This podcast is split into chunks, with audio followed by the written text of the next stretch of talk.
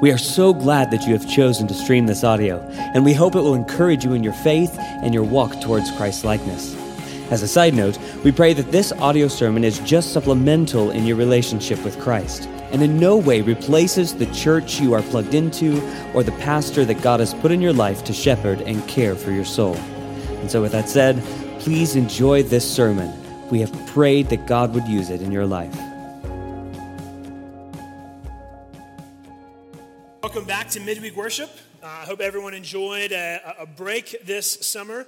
Uh, and I also hope that everyone is, is looking forward to enjoying fellowship again on Wednesday nights, uh, fellowship through, through meals and even through worship. Uh, and so um, this semester, this, this season on, on Wednesdays, in addition to our new covenant member meetings and, and some fall events we have going on, we'll be studying the book of Malachi together. And um, and as we start another kind of year of midweek worship, and then speaking of praying for the seminaries, I just want to personally say uh, thank you for the opportunity to preach and to grow at JBC uh, as, a, as a young preacher and as a seminary student. And uh, so I personally wanted to say thanks to you as a church and to, and to Pastor Grant and Pastor Cameron. And, uh, and we even might get to see some, some new faces through the preaching schedule this, this year on Wednesday night. And I'm just thankful for a church where equipping and training um, Christians can happen. And so I think this is good and uh, it is helpful. So, the text for this evening, uh, we're going to be looking at Malachi chapter 1, verses 1 through 5. So, we'll just start off with the book there. Right at the beginning, you can find Malachi at the very end of the, of the Old Testament. Uh, that, so, that's right after Zechariah, and it's, it's right before Matthew, which, uh, which begins the New Testament. Uh, it might actually be right before a couple like random pages in between the testaments, but it's right at the end of the Old Testament before the New Testament begins. And uh, since since this is our first message, and since we're starting at the very beginning of Malachi, and since it's going to be taking up most of our Wednesday nights, uh, I do want to take some time to give some background information, uh, kind of introduce the book so that we have proper context of what's going on, and so that with all of that information, we can actually study the text and get, get into it. Uh, and so I was, I just, I think maybe a helpful way to understand this is I was thinking of, of just kind of stories and, and, and movies, TV shows, books. There's, there's all the things that you want to know what's going on to understand the story. Like, obviously, the plot, but you need to know the setting and the scene and, and the characters, all of that. I mean, just, just imagine that famous line from, from Star Wars where Darth Vader tells Luke that he's his father. Uh, imagine if we didn't know anything about Luke or Darth Vader. That really wouldn't mean anything to us. Imagine if we didn't even know that there was a, a, a good side and a dark side. The, the, uh, if we didn't know these two sides of the force, really that line wouldn't have much bearing on us. So it's good to know uh, the, the background, it's good to know the, the context of what's going on. So, in an attempt to do this quickly, we're just going to kind of walk through the, the who, what, where, when, and why. Um, and so, um, who well, first off, God. Uh, we can actually see that in the very beginning, Malachi 1, verse 1. The oracle of the word of the Lord. So we know that this is, this is God speaking through his word, revealing himself to his people, and he does do that through a prophet. But namely, right, when we talk about the who of the Bible, uh, we're, we're talking about uh, God and what he, what he has done, what he is doing through his people, what he's going to do. Uh, but we also know that in addition to God, he's working through this, this prophet Malachi. So another who is Malachi. And um, that one's actually pretty quick because we know nothing else about him. Uh, a lot of the other prophets, uh, especially the minor prophets, uh, they, they actually give context to who they are by, by listing some sort of uh, historical uh, reference for us who, who's the king at that time, what, what kingdom is going on, or even referencing parents. Uh, we don't know anything about Malachi. And it's even more vague in that his name actually means, means messenger. So he really is just being used uh, as a messenger for the Lord. And then the final who is, is Israel, again, as it says in verse 1. This is, this is to God's people. So there's the who, the what. This is an oracle, as the ESV reads. Other translations might say prophecy, or as it, as it says in verse 1 again, a word of the Lord. So what this is, it says God's, God's revelation through Malachi to his people. Where? Um, it would seem that Malachi is writing to God's people while they are back in Jerusalem. Uh, so they are back in the land that God has given them.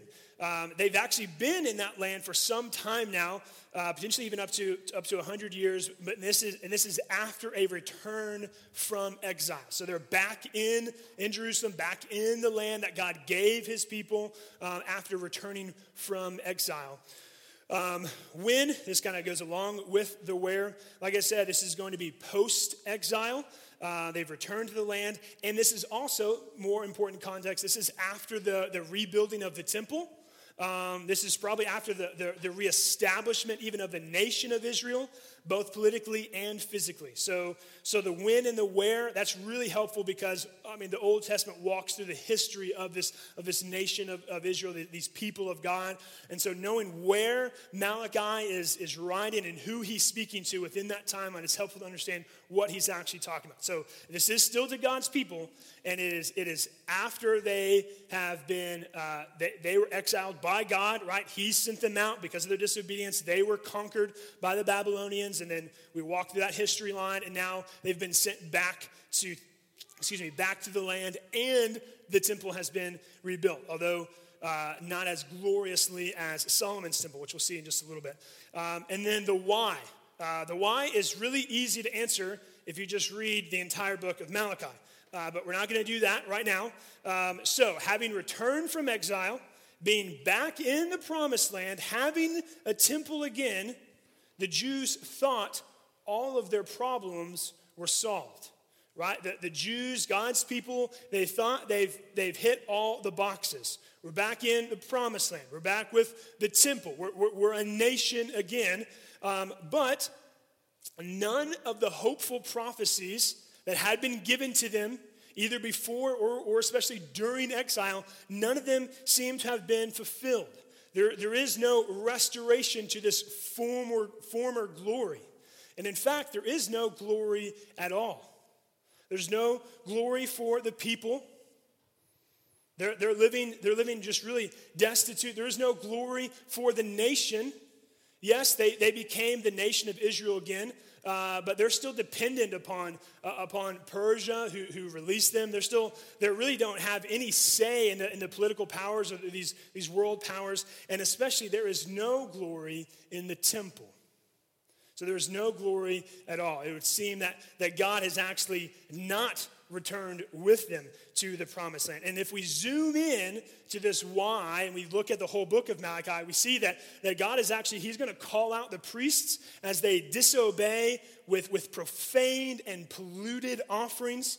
God calls out the priests for, for disobedience in function, for, for giving these offerings and sacrifices. He also calls them out for their disobedience in, in their role. So, not just what they were doing, but even who they are as, as, as, as the people of God that have been chosen, elected as these priests to lead them and to, to walk with them towards holiness. He calls them out and said they're, di- they're being disobedient in regards to that. Now, he calls out the, not just the priests, but even all of the people.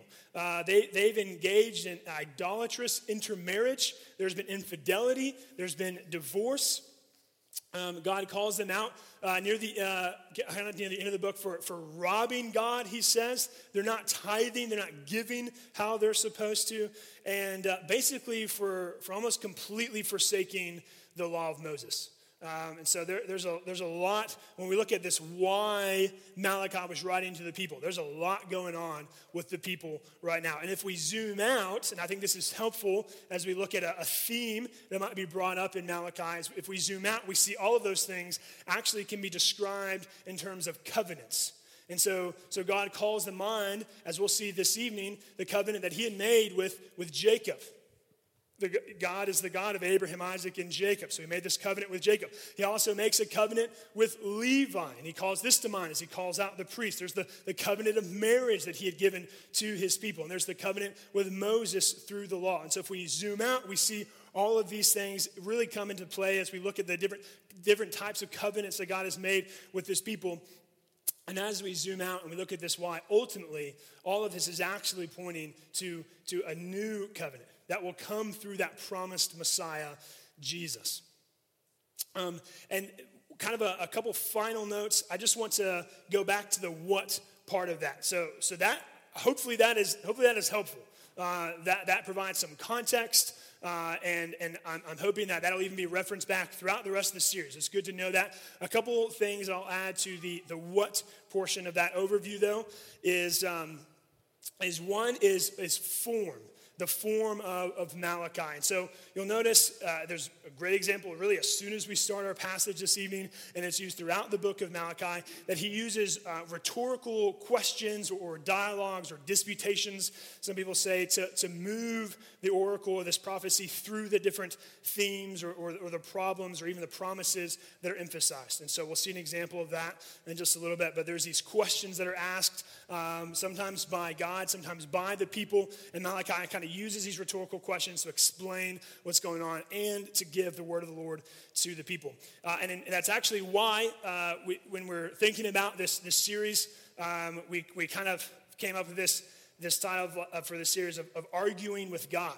Uh, God seems to ask these questions or make these statements, and then the people, they come back and they say, Well, really? Really, God? So they're, they're almost like trying to push back. They're trying to argue with God and who he says he is and what he said uh, that he has done. So, so that, that's going to be helpful as we look again through the entire book of Malachi. And then the final thing that I just wanted to point out is that there, there actually is, not just in form as we walk through it, but there's in structure of the whole book of Malachi. Uh, there's over really kind of an overall sort of symmetrical or parallel structure. And the reason I think this is important uh, is because uh, by looking at these parallels and walking back and forth between the beginning and the end of the book, I think it, it provides an emphasis on, on one of the main messages that Malachi is trying to proclaim to his people.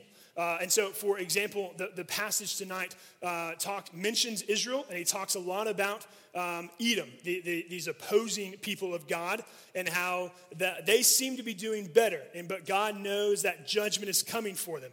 And then, right at the very end of Malachi, 317 through 4 3, he brings that up again. And he says, he says, uh, you know, we, we, you, we, it seems as if the arrogant are blessed and the wicked are prospering. God says, no, judgment is coming for them. And so we can walk back and forth. And all of that uh, comes to near the middle of the book where we see God bring up, and Malach, through Malachi, bring up the, this topic of the covenant of marriage which I think is important, and it seems that the people are disobeying in that. But when we think of marriage, especially in the Old Testament, we not only think of physical marriage between a man and a woman, but we also think about how God describes his covenant with his people as a marriage. These are his people. This is his bride. This even continues in the New Testament, might be more familiar with it there, and, and how uh, the people have broken that covenant. And right next to that, what do we see? We see Malachi promise the messenger. Not him, Right? He is a messenger, but he, he promises the messenger. One is coming who will proclaim the way of the Lord, and one is coming who, who is the Lord, who will bring about that restoration, who, who will bring about that glory of God to come again to his people. So, so I think if we walk through all that, we kind of see some of that parallel, and I think it helps us focus on Malachi uh, pointing forward to the New Testament pointing forward to Jesus. Um, so, I think that's helpful. Uh, do you need to know that information? Technically, no. You can pick up your Bible and you can read Malachi. Do, do you need to know my wife, Laura, in order to be friends with me? Hopefully not. But is friendship with me so much better if you know Laura? Absolutely. Okay? So, similarly here, I hope that you don't need to know some of the background information, but reading and understanding not just Malachi, but the entire revealed word of God is so much more beautiful and glorious when we know who, who he is. Especially when we think about history and, and, and the way he has used words. This is not just the God who's revealed himself, this is the creator of everything. He was over all of the history that we just went over. And he, he created the language that he used to give to his people. So I hope that was helpful. But I hope what is following is more helpful as we actually dive into the text right now. So, Malachi 1, starting in verse 1, and I will read through verse 5. the oracle of the word of the Lord to Israel by Malachi. I have loved you, says the Lord. But you say, How have you loved us? Is not Esau Jacob's brother, declares the Lord? Yet I have loved Jacob, but Esau I have hated. I have laid waste his hill country and left his heritage to jackals of the desert. If Edom says, We are shattered, but we will rebuild the ruins, the Lord of hosts says, They may build, but I will tear down. And they will be called the wicked country, and the people with whom the Lord is angry forever. In verse 5, your own eyes shall see this, and you shall say, Great is the Lord beyond the border of Israel. Just pray real quick over this text. God, we thank you uh, again for, for who you are and how you have revealed these things to us. And I, I pray that, uh, that your spirit would move, that as your word goes forth, Father, as you have promised, it would not return void. And so we pray for your words this evening. In Jesus' name. So, one of my favorite things about the Bible is that it consistently teaches it is not about you. Uh, and I think that is crucial to understand. Sometimes that can be challenging uh, because, because we, are, we can easily be self centered people. And sometimes it can actually be a relief to know that, that all of that weight is not on us. And I think it's important to know that it is, it is not about you. And so, uh, as, we, as we look at this passage this evening, I want to call to mind uh, God, God's covenant love for his people, this, this, this elect love that he has for his people, and how, in not just in that for his people, but he is sovereign over all. So God saves and God is sovereign. That's what I'm going to look at this evening. And so let's just walk through uh, the text and. Um, and see how Malachi is, is pointing these things out through the inspiration of the Holy Spirit. And, and what a way to start the, the prophecy. I have loved you says the Lord. Even though it is not about us, how awesome and, and, and, and beautiful is it that this God of the universe has, has chosen a people to love. That, that he, he, has, he has covenanted with a particular people that he wants to, to be with and he is working for. I have loved you, says the Lord. And so, as it is not about us, I hope that causes us to, to, to worship and to praise all the more. Because as it's not about us, that God has chosen to act in us and, and through us. I have loved you, says the Lord. But then we get into this, this pattern that Malachi is giving us. But you say, How have you loved us? And really, I, I just don't understand how they're asking that question. Uh, now, technically, just reading verses one through five, we don't we don't know yet. But as we as we have looked at the entire book, I don't understand how the people who have returned from exile, a, a promised, a chosen people, have returned from exile to a promised land that they did nothing about, and but but they are being idolatrous and they are not obeying the law and they are not giving offerings the way that they should how that people can ask, How have you loved us? But don't we do the same? How often, right, do we, oh, God, we just pray that you would just, just bless us uh, during this time. God, please be with us during this time. And aside from obeying the word, we don't even want to read the word. How often do we want to ask the question, How have you loved us, God? I didn't even ask for that many things. Yet all the while, we just, we just ignore him. We, we, we keep him off to the side until we need him center stage, and then we try to bring him back.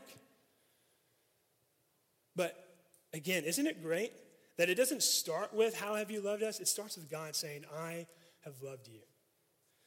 And, and then, God, this is great, He answers the question with a question that's usually really annoying. He says at the end of verse, uh, the end of verse 2, is not Esau Jacob's brother?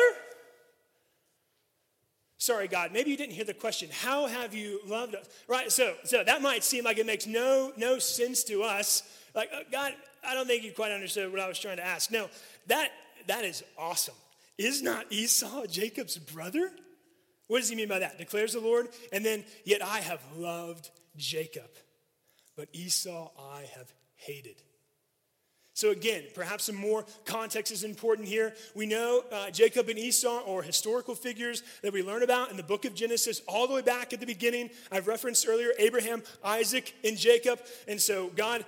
Uh, God, God chooses to, to, to, call his people, and he starts with Abraham, and, and God calls Abraham to himself, and then God makes the covenant with Abraham that, um, that he is going to be the God of Abraham and all of his descendants, and they shall be his people, and that through them the, the, all the nations of the earth will be blessed. And then through Abraham, we have Isaac's son, and even there, we actually see a small picture. Remember, there was technically Isaac and Ishmael, but God chose Isaac, and he continues the covenant there. And then through Isaac, we have Jacob and Esau. Now, the difference between Isaac and Ishmael is that uh, Jacob and Esau are both legitimate sons of Isaac and Rebekah. Okay, so, so Ishmael was, was, uh, was, uh, was a plan of man, was, was trying to take God's plan into to our own hands. But, but Jacob and Esau are both from Isaac and from Rebekah, and they are twins. Okay, so there's, they're, they're literally, literally the, the exact same, but what do we see God do? Yet I have loved Jacob, and Esau I have hated. So we learn that in, in, uh, in the book of Genesis.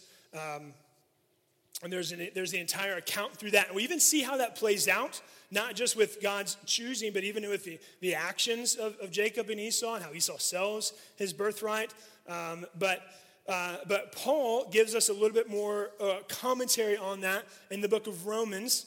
And so in Romans, Romans 9, Remember, Paul is writing in the church in Rome. This, this is a mixed audience of Jews and Gentiles. And he has, he, has, he has talked about how the Jews were God's people and, and, and how there's been disobedience there. And now he's talking about how the Gentiles are being grafted in, and God has called all people to himself. Uh, the very beginning, Paul starts with, you know, the, uh, the, the, the power of salvation is for all, Jews and Gentiles. And so, in all of this, and he gives an example of this in Romans 9 when he's talking about God calling all people to himself. And so, in Romans 9, uh, verses 10 through 13, and not only so, but also when Rebekah had conceived children by one man, our forefather Isaac, though they were not yet born, and had done nothing, either good or bad, in order that God's purpose of election might continue, not because of works because of him who calls, she was told, the older will serve the younger. As it is written, and Paul quotes Malachi Jacob I have loved,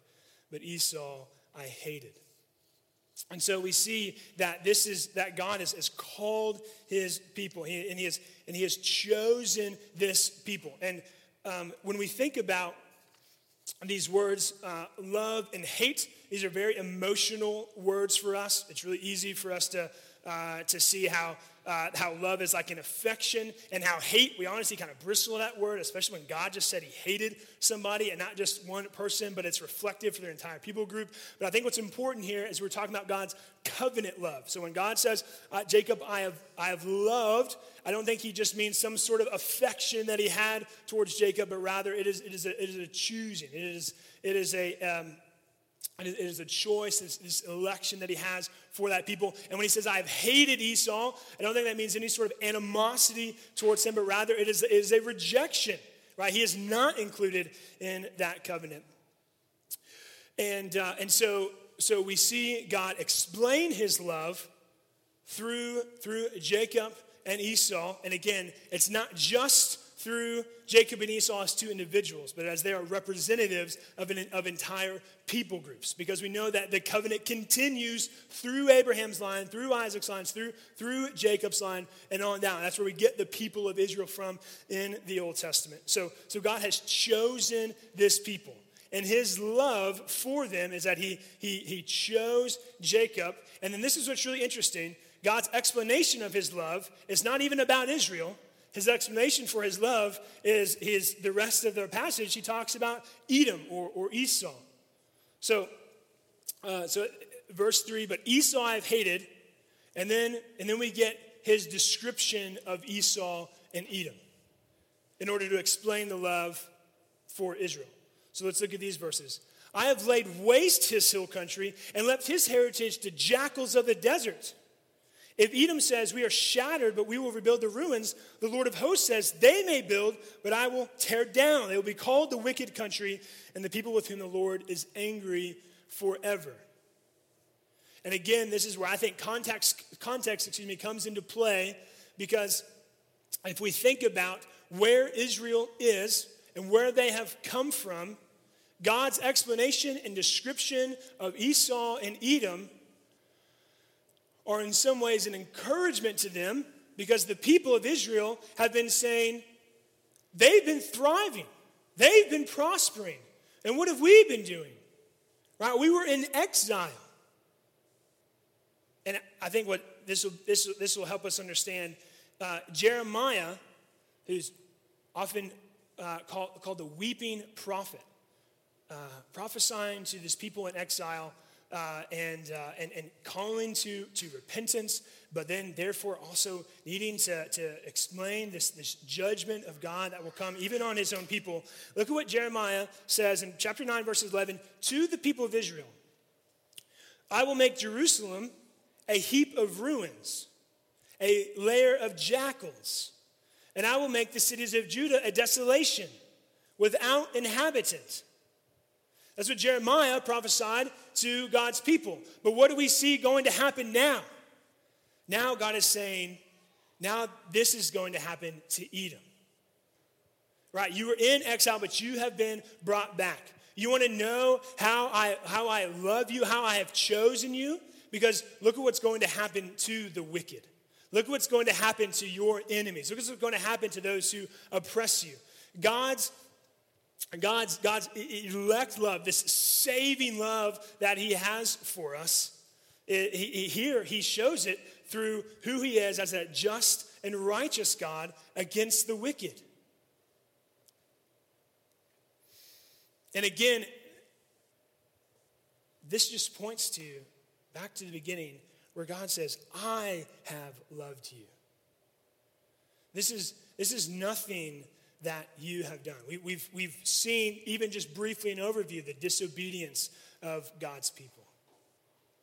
So God's elect love has, is, is purely because of, of his, his mercy and his grace and his choosing for them. And what we see that he is just and he is righteous and how he condemns and judges the wicked. So, so God actually re- rebukes his people they ask, How have you loved us? God rebukes his people, and then he causes them, he calls them, not after rebuke, to, to remember. In rebuke, he calls, he calls them to, to remember who he is as God. And he is a God that has chosen his people. And this brings me to the, the book of Ephesians in chapter 1, a glorious passage about, about a God who saves. We sing a song about it that is, that is based off of and practically quotes much of Ephesians 1. And this is what he says in, in Ephesians 1, verse 5 In love, he predestined us for adoption to himself as sons through Jesus Christ, according to the purpose of his will. Just as we saw a pattern in all of the Old Testament, and just as God reminds his people here tonight, he is a God who loves his people as he has called them and as he has, he has chosen them. Peter says that, that we are a, a chosen people. And so God is, God is one who, who saves by choosing his people. And ultimately, we see this in this grand, big picture of Christ that in, in love, He chose us through Jesus Christ. In Christ, we have been saved. In Christ, we see the ultimate picture of God's love for His people. And that He came to, to be this, this God man and to be the perfect man, to die on the cross for our sins and in our place. God's choosing love is, is, is ultimately shown in Christ. And how in Christ he has, he has, he has dealt with this problem of sin, not by forgetting it, but by pouring out his wrath, a, just wrath on sin. As, as disobedient people, we deserve that. And he pours that out on Christ so that we might be saved in him. We might be chosen in Christ because of who God is, not because of what we have done. But in God's calling and in God's choosing, there is, there, there is also, there's also a response. Just as we are, just as we are called by God, we're also called to, to believe, to have faith in that Christ. And we even see in verse 5 your own eyes shall see this, shall see the judgment of Edom, Esau, and you shall say, Great is the Lord beyond the border of Israel. Israel also, God prophesies, is going to see this and they are going to respond in faith that great is the Lord. He is just and He has opposed those who opposed us. And He has called us back to Himself. And we are His chosen people. And great is the Lord because He is just and because He is loving. He is, he is merciful to us because of, according to His mercy and according to His grace for His glory. And we see in that that not only does God save, but God is also sovereign. He doesn't just deal with the people of Israel. Great is the Lord beyond the border of Israel, verse 5. God saves and God is sovereign over all. He is in control of all things.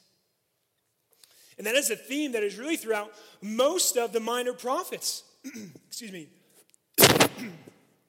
A theme throughout most of the minor prophets that that uh, that then this time of, of, of, exile and attempted return and lack of a temple that god is in control through all of it.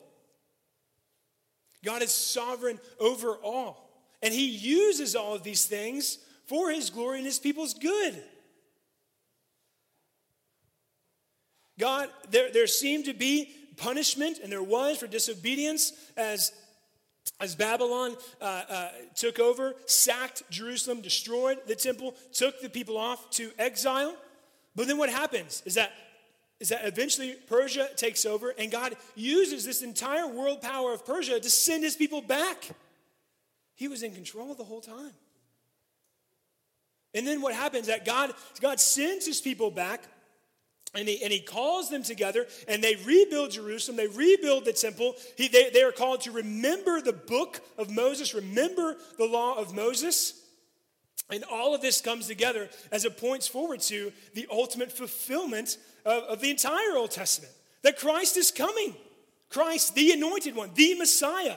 He brings it all back so that it can point forward to the fulfillment of these prophecies that Jesus is coming and that Jesus saves. And it's it's incredible. Malachi is at the end of end of the Old Testament, and he points forward, and there's there's specific examples of uh, of, of, Malachi pointing forward to John the Baptist. Uh, in particular, but pointing forward to this, this messenger who will come to proclaim this way. And all this comes together so that, so that Jesus may be magnified. And that in Christ we see God saving. And in Christ, we see that God is sovereign. Because through Christ, there is salvation for all.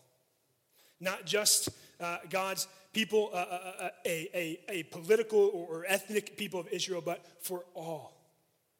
God has called his people together. And so, so friends, as we think about this, I, I, I ask that you would, you would praise God for your salvation. Because you have done nothing for it that you would praise God for your salvation. Just as you just as you praise God for the breath in your lungs, a physical life, praise him for that spiritual life that you have, a salvation for eternity. And then as we know that God is the God who saves and is over all things, not only praise him for your salvation, but pray for others' salvation. He is a God who saves, a God who saves. Which means those around you who are lost, who, who, who are who are disobedient, who are wicked, or who need hope, God is a God who saves. So pray for that salvation. But he's also sovereign. So, so act on that and be obedient to tell others about Jesus. This, this idea of God's salvation and God's sovereignty can seem, can seem very kind of in the clouds, even, even heady. But this is the truth of God that He's revealed to us in His Word, which means that should be in our hearts. And from our hearts, that goes out into our hands. And so that's what I want to call you to tonight to, to action as a God who is sovereign over all things. He has called you to do something. And so go proclaim the salvation of the gospel of Jesus Christ. Let's pray. Father, we thank you for your word. We thank you for Christ. We thank you that, uh, that you are a God who saves. To the praise of your glorious grace. And I pray, Father, that we would be caused, we, we, we would be just affected and, and want to praise you, to worship you.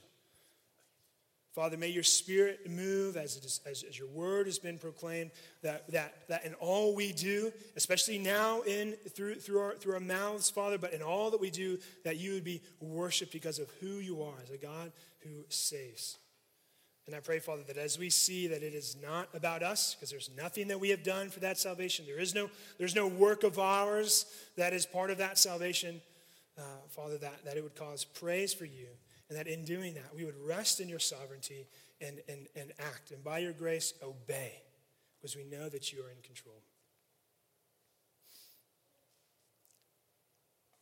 And God, I, uh, I, I pray tonight for those who, who are here who, who might not be saved, as we say, who might not be born again.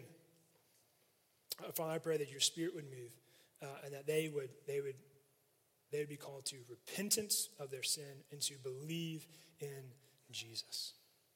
And Father, we ask that you would save them. Save them in Jesus' name.